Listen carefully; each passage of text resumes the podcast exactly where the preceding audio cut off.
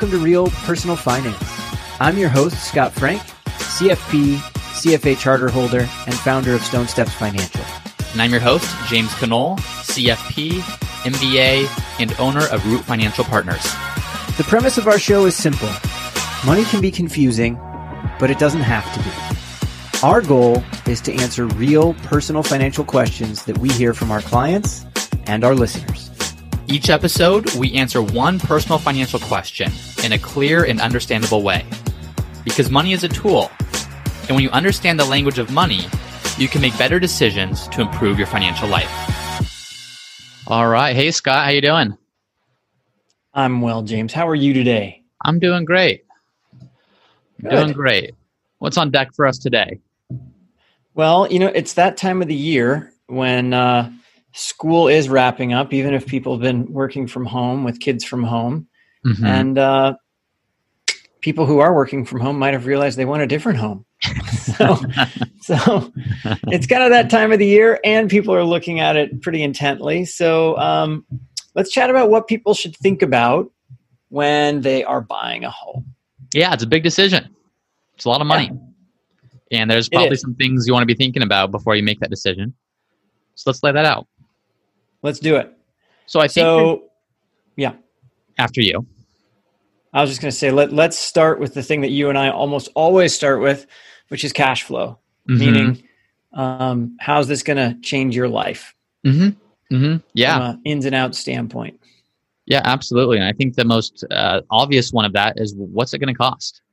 Know, if you go and get this new home, you put you purchase this new home, what's it going to cost? And I think there's some obvious expenses that everyone thinks about so the mortgage, which is a combination of um, principal and interest that you're paying the bank in your monthly payment, but also things like property taxes and homeowners insurance, and that's what you might call it. You know, uh, those are the big ones. PITI. That's that's kind of your fixed monthly payment. But then what's the cost of utilities?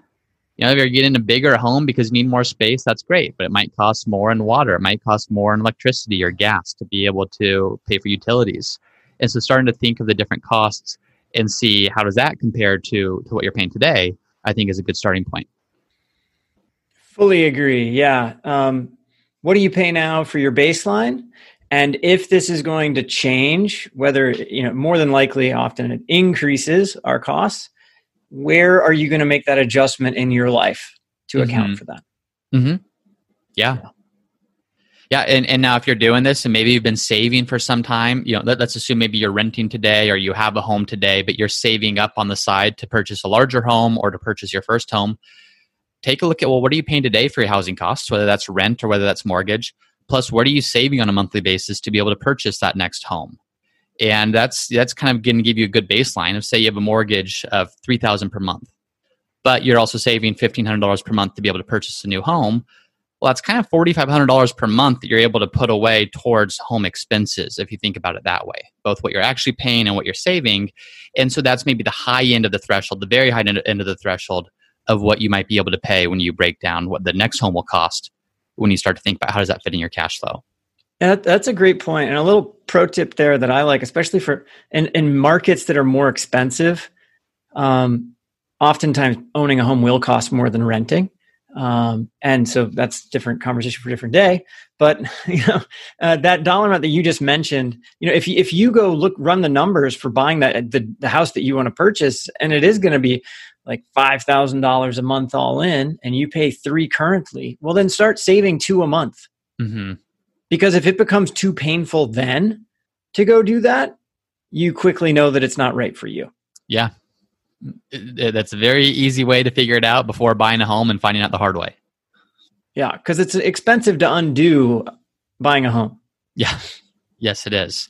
And then there's on top of that, there's the almost indirect expenses of, of okay, you moved. Do you now have greater commuting costs? Or okay, right. you moved. Do you not live in a school district, district anymore that you want to send your children to? Do you need to pay for private education, or maybe you were living close to family before, now you live further away and need to pay for childcare. So think about the direct costs, which are the, the amounts that you're paying to the bank for the mortgage, the utilities, things like that. But also think about the, inc- the kind of the incidentals of what else is going to come along as a result of this.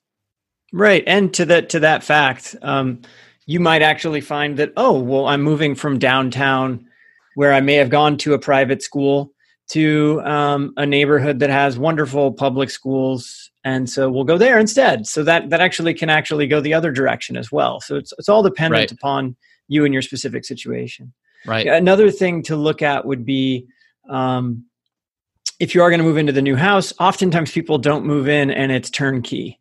Almost always they move in and want to do other things to it. So mm-hmm. you know what is the the the all the expenses that you've chatted about so far are kind of just well we bought the house and we walked in and we pay what we pay but are you planning on doing any improvements? Right. And if you are how will you pay for those? Yeah. Yeah no you're exactly right. You're not uh you have a vision for the home when you move into it but it's that vision is a result of making some changes of demoing yeah. something or adding something or, or redoing the kitchen or the bathrooms. And so take that into account. If you use all of your money to purchase the home well that doesn't mean that you're done. There's going to be some other things you probably want to do to it and you need to make sure that you have a separate kind of savings account or at least a plan for how to pay for that as well. Absolutely. And then really see how how does buying this home impact other goals that you have? So as we're talking about can you afford the home? There's a couple ways to look at that. One is does it literally does that monthly amount that you're paying fit within your cash flow each month? But maybe a better way of looking at it is what are the trade-offs here if I purchase this home and if maybe it fits in your cash flow, does it prevent you from saving as much to retirement as maybe you need to? Or does it prevent you from saving enough to other uh, things that are important to you and taking that into account as well? So, what's the trade off with this new purchase? What may it possibly prevent you from being able to do uh, if you make this decision? Hmm.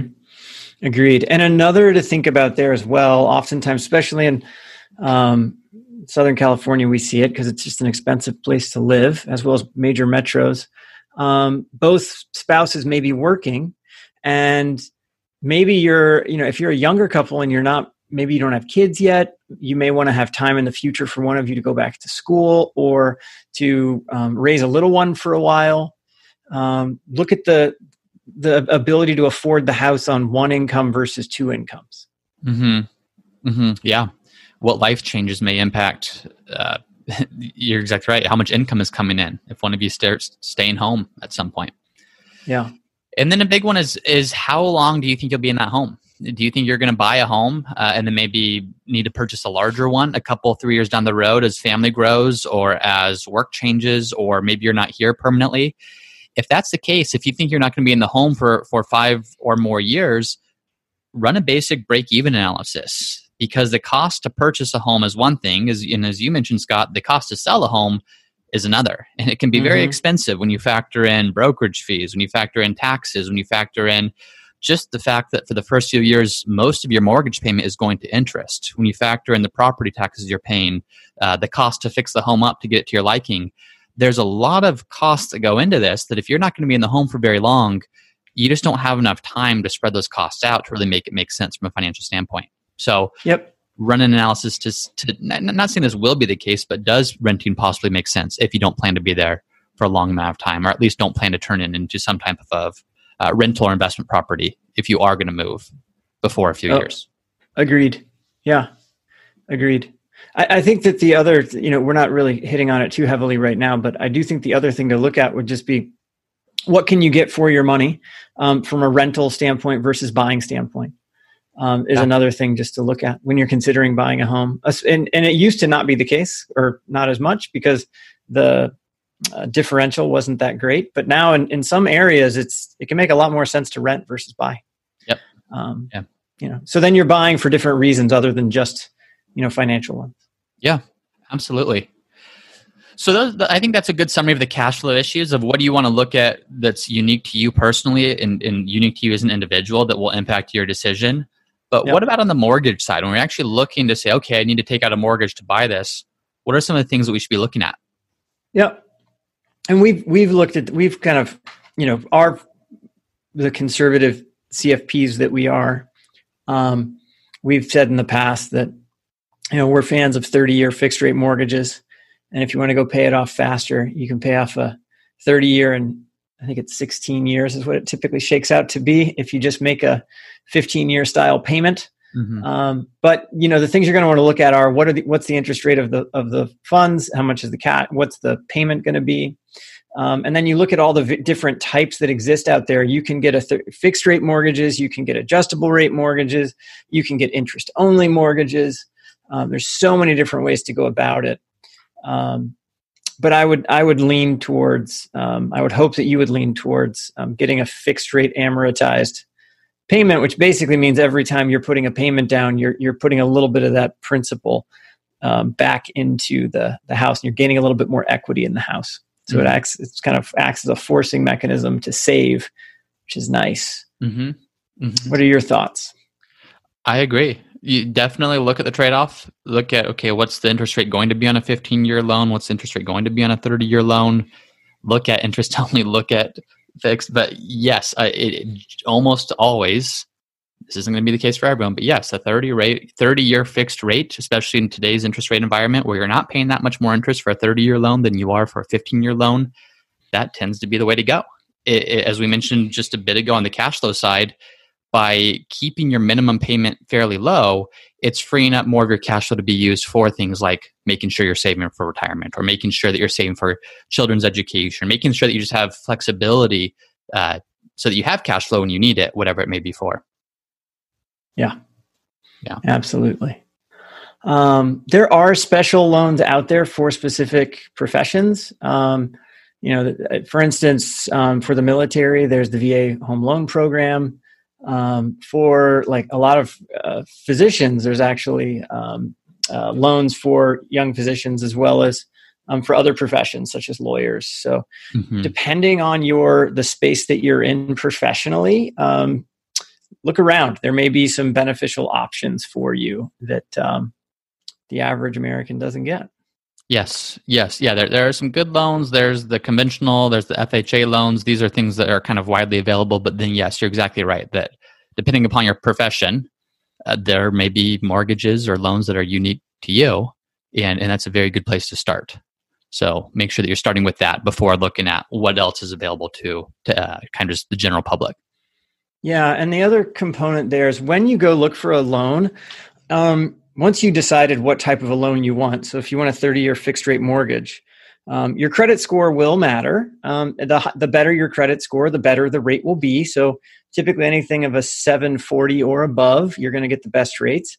And if you find yourself in that position where you're in a position to get best rates, then don't necessarily settle for the first rate that you get. You can go to more than one lender and um, go back and forth with them a little bit between two lenders or three lenders and say, hey, you know, um, Bank of America is offering me this rate with these fees at closing. Could you do better? Right. And, and mm-hmm. at the end of the day, you want the lowest rate, hopefully with no points on the loan and, uh, and the lowest amount of closing costs. Mm-hmm. Mm-hmm. Right. And then I think as people start to ask how much how much loan they'll qualify for, kind of a general point is a lot of lenders they'll look at what's the what's the total payment going to be. If they if they're calculating how much loan you're eligible for, they're going to say what would the payment on that be when you're factoring in principal, interest, taxes, and insurance. And if that loan is more than 28% of your gross income, that may be the cap that they're they're not going to lend to you money over that amount. So they'll essentially help you qu- quantify. Okay, what's the balance uh, that when you look at the monthly payment, it will be less than 28% of your gross income. And that's kind of a starting point for a lot of lenders. Mm-hmm. And so if you make $100,000, $28,000 for the mortgage payment, the taxes, and the insurance. It's kind of a, a rule of thumb to start with. And depending upon how much you earn and where you live and the programs that there are, that number may be um, potentially, they may allow you to take more. But you should always go back to the concept that we just started with on cash flow as to like, just because someone says that you can buy a house at a certain price point or that you mm-hmm. can get a, a certain loan doesn't necessarily mean you want it. Right. So, right. so and the, the you know in that moment the mortgage lender is like happily i'll give you more and that's great but then you're locking yourself into um, a payment that you have to make in the future. So just, just be thoughtful of that before you go shopping around Yes, I hear that all the time. Of oh, I'm qualified for a loan amount of X amount of dollars, and and I say, yeah, you, you know, you're qualified for that. That's what they'll give to you because they've got an incentive for you to borrow money from them. But I don't. Uh, it's probably not a good decision for a lot of people to borrow the max of what they're qualified for. So make sure you go back to step one that we walked through of how does the cash, how does your cash flow tie into the mortgage amount, and what do you want life to look like in the coming years? Yeah. Is it are you both working no matter what, come hell or high water, or or do one is one of you going to want to take some time to do other things? Yeah, It yeah, really and, matters. and you don't want to be house poor. You don't want to say, "Oh, great, we can afford our house payment. But we've got nothing left to do anything else that that matters to us." And, and unfortunately, a lot of people fall into that trap. So make sure you do that work ahead of time. And if you're retired, you know you might be looking at this or listening to this and say, "Well, I don't have any earned income. I'm retired." Well, if you if if, if that's the case, um, that's okay. A lot of lenders will look at things like any pension income you have or social security income that you have. They'll look at your portfolio and kind of calculate how much income can be generated from that and they'll use that as your income. So, Yep. you know, some people that retire without a mortgage, but if you do have a mortgage in retirement and you're looking to refinance, there's other there's other ways that lenders will calculate what you might be eligible for uh, when you go through that process. Absolutely. Yeah. Yeah. One thing is is obviously credit score is important for this. Uh, credit score Mhm. is going to determine the interest rate that you pay on a loan, and when you look at these loans, uh, small differences in interest rates make big differences in terms of the total payment on that. What should you Mhm. be looking at from a credit standpoint? Uh, you want to have the best credit that you can. So you can go to places like creditkarma.com or some many of your credit card companies will actually show you your credit score as well. Um, one thing to keep in mind is that credit cards, the scores that you see on those sites aren't exactly what the lender is going to pull when they pull your score. It's just it's an algorithm that pull that creates the score in slightly different ways, um, is the way it's been explained to me in the past. Um, but you'll get a sense of where you are. And if you don't have the highest credit score or the best score, um, you may want to look to do things to improve that. You can see if there's any inaccuracies that you can fix, or if there's any, um, you know, just simply paying your bills uh, on time for, for, for some period of time. And then the biggest thing is the number one driver of, of credit is is credit utilization, which just means the percentage of credit um, that you're currently using. So if you're using a high portion of it, and you have the ability to go pay it down. That can be really helpful because it can um, really help drive up your score pretty quickly. And there's there's articles about credit score all over the place, but um, Yeah. yeah. that's definitely something to think about. Yeah, and, and review your history because, like you're saying, credit credit history is important. And if if you got a wrong charge on there, or if, if you got dinged for something that wasn't really uh, your doing, it was just an error on their part, get that fixed because that's going to determine the interest rate that you get for your loan, and you don't want to pay a higher interest rate, of course, than you have to. And then when it comes time to actually applying for the mortgage, uh, the the standard documents, people say, okay, what do I need before I start that process? Well, they're going to typically ask for two years tax returns to see uh, income and wages. They're going to ask for uh, W twos, so your wage statement just showing how much you earned. Recent pay stubs. They're going to ask for financial statements, so they want to see how much do you have in the bank, how much do you have in investments, how much do you have in other retirement accounts, and so those are the types of things you're going to be asked to gather. So if you're going through this process or about to, just start to maybe think about where you can find those things or get them organized. Probably a good idea to have them organized anyways, but that's what you'll you'll really need uh, to begin the process of applying for a mortgage. Yep, absolutely. All right, so that's kind of a, an overview of the mortgage side of things in terms of making sure that you get the right mortgage. What's the what's the next kind of point that we need to consider? We looked at cash flow, we looked at the mortgage itself. Where do we go next? Yeah, you know, uh, so I, I mean, I think that helping people understand some of the tax issues that will happen with a mortgage would be helpful. hmm Yeah. Um, everyone probably heard has, has some idea that everyone's always like, oh, you know, owning a home's helpful because it helps you with your taxes. Um, it just, which is partially true, more so than it used to be. Um, you have to pay property taxes on your on your home, and we now get on our tax return we get to write off a total of ten thousand dollars of property and state income taxes. That's kind of called um, SALT for short on the income tax on, on the schedule that we itemize our deductions. So you will potentially get to, to write that off um, if you don't have any income tax in your state. If you do, you might already be hitting that $10,000 max, but that could be helpful to you. Yeah, yeah, yeah. That's a, a recent change in the last couple of few years here that I think some people still aren't aware of. That you you yeah you, you're paying property taxes now, and in California, if you own a home, specifically San Diego, it's likely those property taxes alone uh, will take you close to that ten thousand dollar limit, and then any state income taxes you're paying on top of that. You might be paying twenty, thirty, forty thousand dollars in state income taxes, but you're now capped at ten thousand in terms of what you can actually deduct on your tax return. So yep. the the taxes are one side of it. The other side is the mortgage interest. So when yes. you're paying your mortgage each month, part of that's deductible. Now the part that's deductible is the part that's not actually going to pay down your principal. So mm-hmm. it, it's pros and cons. Yes, it's deductible, but no, it's not actually chipping away. It's not actually increasing your equity. But the good thing is that's there is a good portion of your mortgage payment that's deductible. So when you're yeah. making your loan payment, part of that's going to principal, part of that's going to interest, and whatever is going to interest on loans up to seven hundred and fifty thousand dollars, that interest is fully deductible if you itemize your your um, deductions.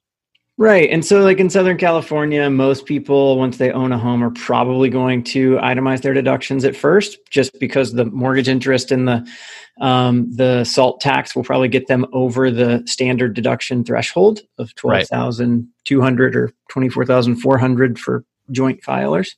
It's twelve thousand two hundred for single. But um, but the key is what it's really doing is it's simply just lowering your cost of borrowing in a sense, right? Mm-hmm it's just if, if you got a loan for three and a half percent, now you get to write off the interest on that loan as well on your tax return. So it's really just lowering the cost of borrowing a little bit for you. Yeah, you get to take that deduction. Yeah, totally. If your payment's four thousand dollars per month, for example, when you factor in the tax benefit you're getting and the tax deduction, the net cost might be closer to thirty two hundred or thirty three hundred dollars per month, depending on how far along in your mortgage you are when you factor in the the lesser amount of taxes you'll be paying because of that uh, that write off. So it certainly does help when you look at the cost of uh, paying for that mortgage. Yeah, absolutely. Yeah. Um, you know, one thing to remember when you do go buy a house is it's important to remember how much you bought the house for. So keep the closing statement because that's really that's the basis in your in your home. So if you go mm-hmm. buy a house for a million dollars, keep that but then anytime you go and do improvements on the property, um, so not maintenance, but improvements, and there's you can go read articles about what's considered an improvement or a maintenance. But if you go like redo lighting or you go, you know, redo something major, put in a new kitchen, um, track the costs of those improvements and you want to add that to the cost basis of the house. So if I buy a house for a million dollars and then I do a $50,000 renovation of the kitchen, well, I want to keep track of that so that in the future, when I go sell the house, my cost basis for the house isn't just $1 million, it's $1,050,000. Right. I need to keep that um, together so that when I do go sell the house, I can uh, make sure I don't pay taxes on something that I've already put into the house. Yes, and I think we probably both know a lot of people, clients that run the situation of looking to sell a home, and it's that sense of, oh gosh, I really wish I'd kept the accurate records of everything I put into the home because it's been 10, 15, 20 years, done a ton of stuff to it, but you need to understand you need to know how much was actually put into the home so that you know what portion of the sales proceeds are taxable and what portion are not taxable. Yes. Yeah. Just some basic after tax planning, some basic estate planning issues. So, should the home be owned by one spouse or another for any particular reason? Should the home be owned by a trust? And typically, yes.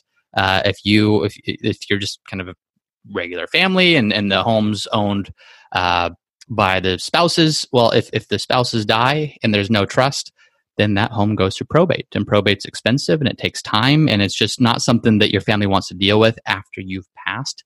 But if it's owned by a trust, then that trust can dictate uh, where that asset, the, the asset being your home, goes upon your passing. So make mm-hmm. sure that you update your will, update your estate plan, update your trust to make sure that ideally the home is owned by the trust, unless there's any particular reason for you specifically that it shouldn't be. Uh, but ideally, it's owned by a trust to make sure that that uh, probate process is avoided if something were to happen to the owners. Yep, agreed. And and it's pretty important um, to remember to put the house back in the trust anytime you refinance your home as well. Yes. Yeah. It's an easy one to, to forget. Refi. Yeah. Mm-hmm. Yeah. Yeah. Then what about just other issues? Kind of miscellaneous things that you want to make sure that you're, what boxes do we want to make sure we're checking as we uh, kind of walk people through? What, what else to consider when buying a home? Yeah. So, um, one would be like if you're, you know, if you took on a new mortgage and you didn't have that before, you might want to look at life insurance and do you want to change the amounts that you have to make sure that your family's okay if something happens to you. Mm-hmm. Uh, that'd be especially important if you're in a single household uh, income family, right? Because if mm-hmm. something does happen to you, then we may have to go sell the house, and we don't necessarily want that. Right. Uh, so I would absolutely look at that. Right. Obviously, looking at your your you would if you're going from a, being a renter to getting a home, you need to get a homeowner's policy. Mm-hmm. mm-hmm. It's a big new one. And and look at that because with your home policy, there's if you bundle that with other things like your auto policy, there's probably some savings that could be had there. If you do both policies with one company, oftentimes those can be bundled and there's some savings as opposed to having your home insurance policy with one insurance company and your auto policy with maybe another insurance company. And then once you reviewed home and auto policy, which again are ideally bundled, the next thing is look at an umbrella, an umbrella policy. Mm, so what an umbrella yeah. policy does is typically you have liability coverage on, say, your auto policy or other insurance, but that liability only goes up to a certain amount. And your home, if you look at your home and all your other assets, it, at some point that value is probably going to be higher than the liability coverage that you have through things like your car insurance. And so, what an umbrella policy does is it says any other liability that you may have, uh, it just gives you coverage above and beyond that. And, and purchasing in a new home is a good time to check to see okay, is it time to uh, implement an umbrella policy as well? Absolutely. Yeah, totally agree with that. Yeah. Then uh, other you know other details is this home purchase a result of an employment change? If so, you may be eligible for relocation assistance. This is just you buying a new home because you want to move to a different part of town or just get a bigger place. This isn't going to apply. But if you're moving across the country or through different states, uh, see if you might be eligible for some type of relocation assistance from your employer. Not not going to be super common, but definitely something worth worth noting uh, if that's the case. And that's going to be an interesting one in the coming months with everyone being home from you know people working from home and some offices are figuring out they don't need their employees to come back in.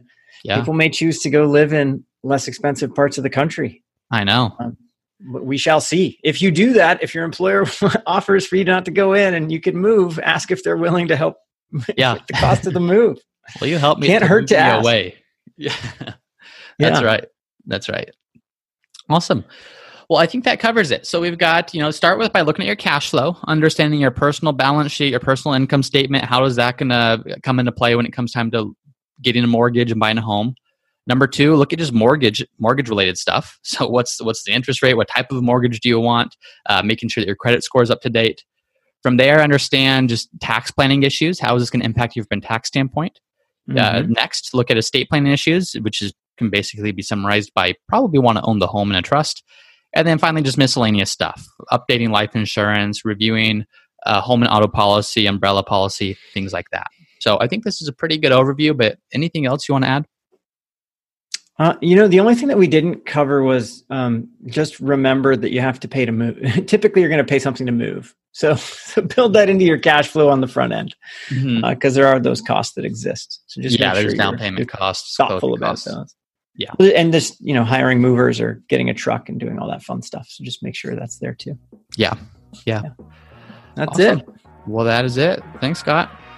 Thank you. See you next week. See you next time. Thank you for listening to another episode of the Real Personal Finance Podcast. If you're enjoying the podcast, please subscribe and let us know by leaving a five star review. And if you have a question that you want us to answer in a future episode, then head over to the Real Personal Finance website. And there'll be a section on the bottom of each page where you can submit your question that Scott and I will answer on a future episode. Thanks again for listening. We'll see you next time. This podcast is for informational and entertainment purposes only and should not be relied upon for a basis for investment decision. This podcast is not engaged in rendering legal, financial, or other professional services.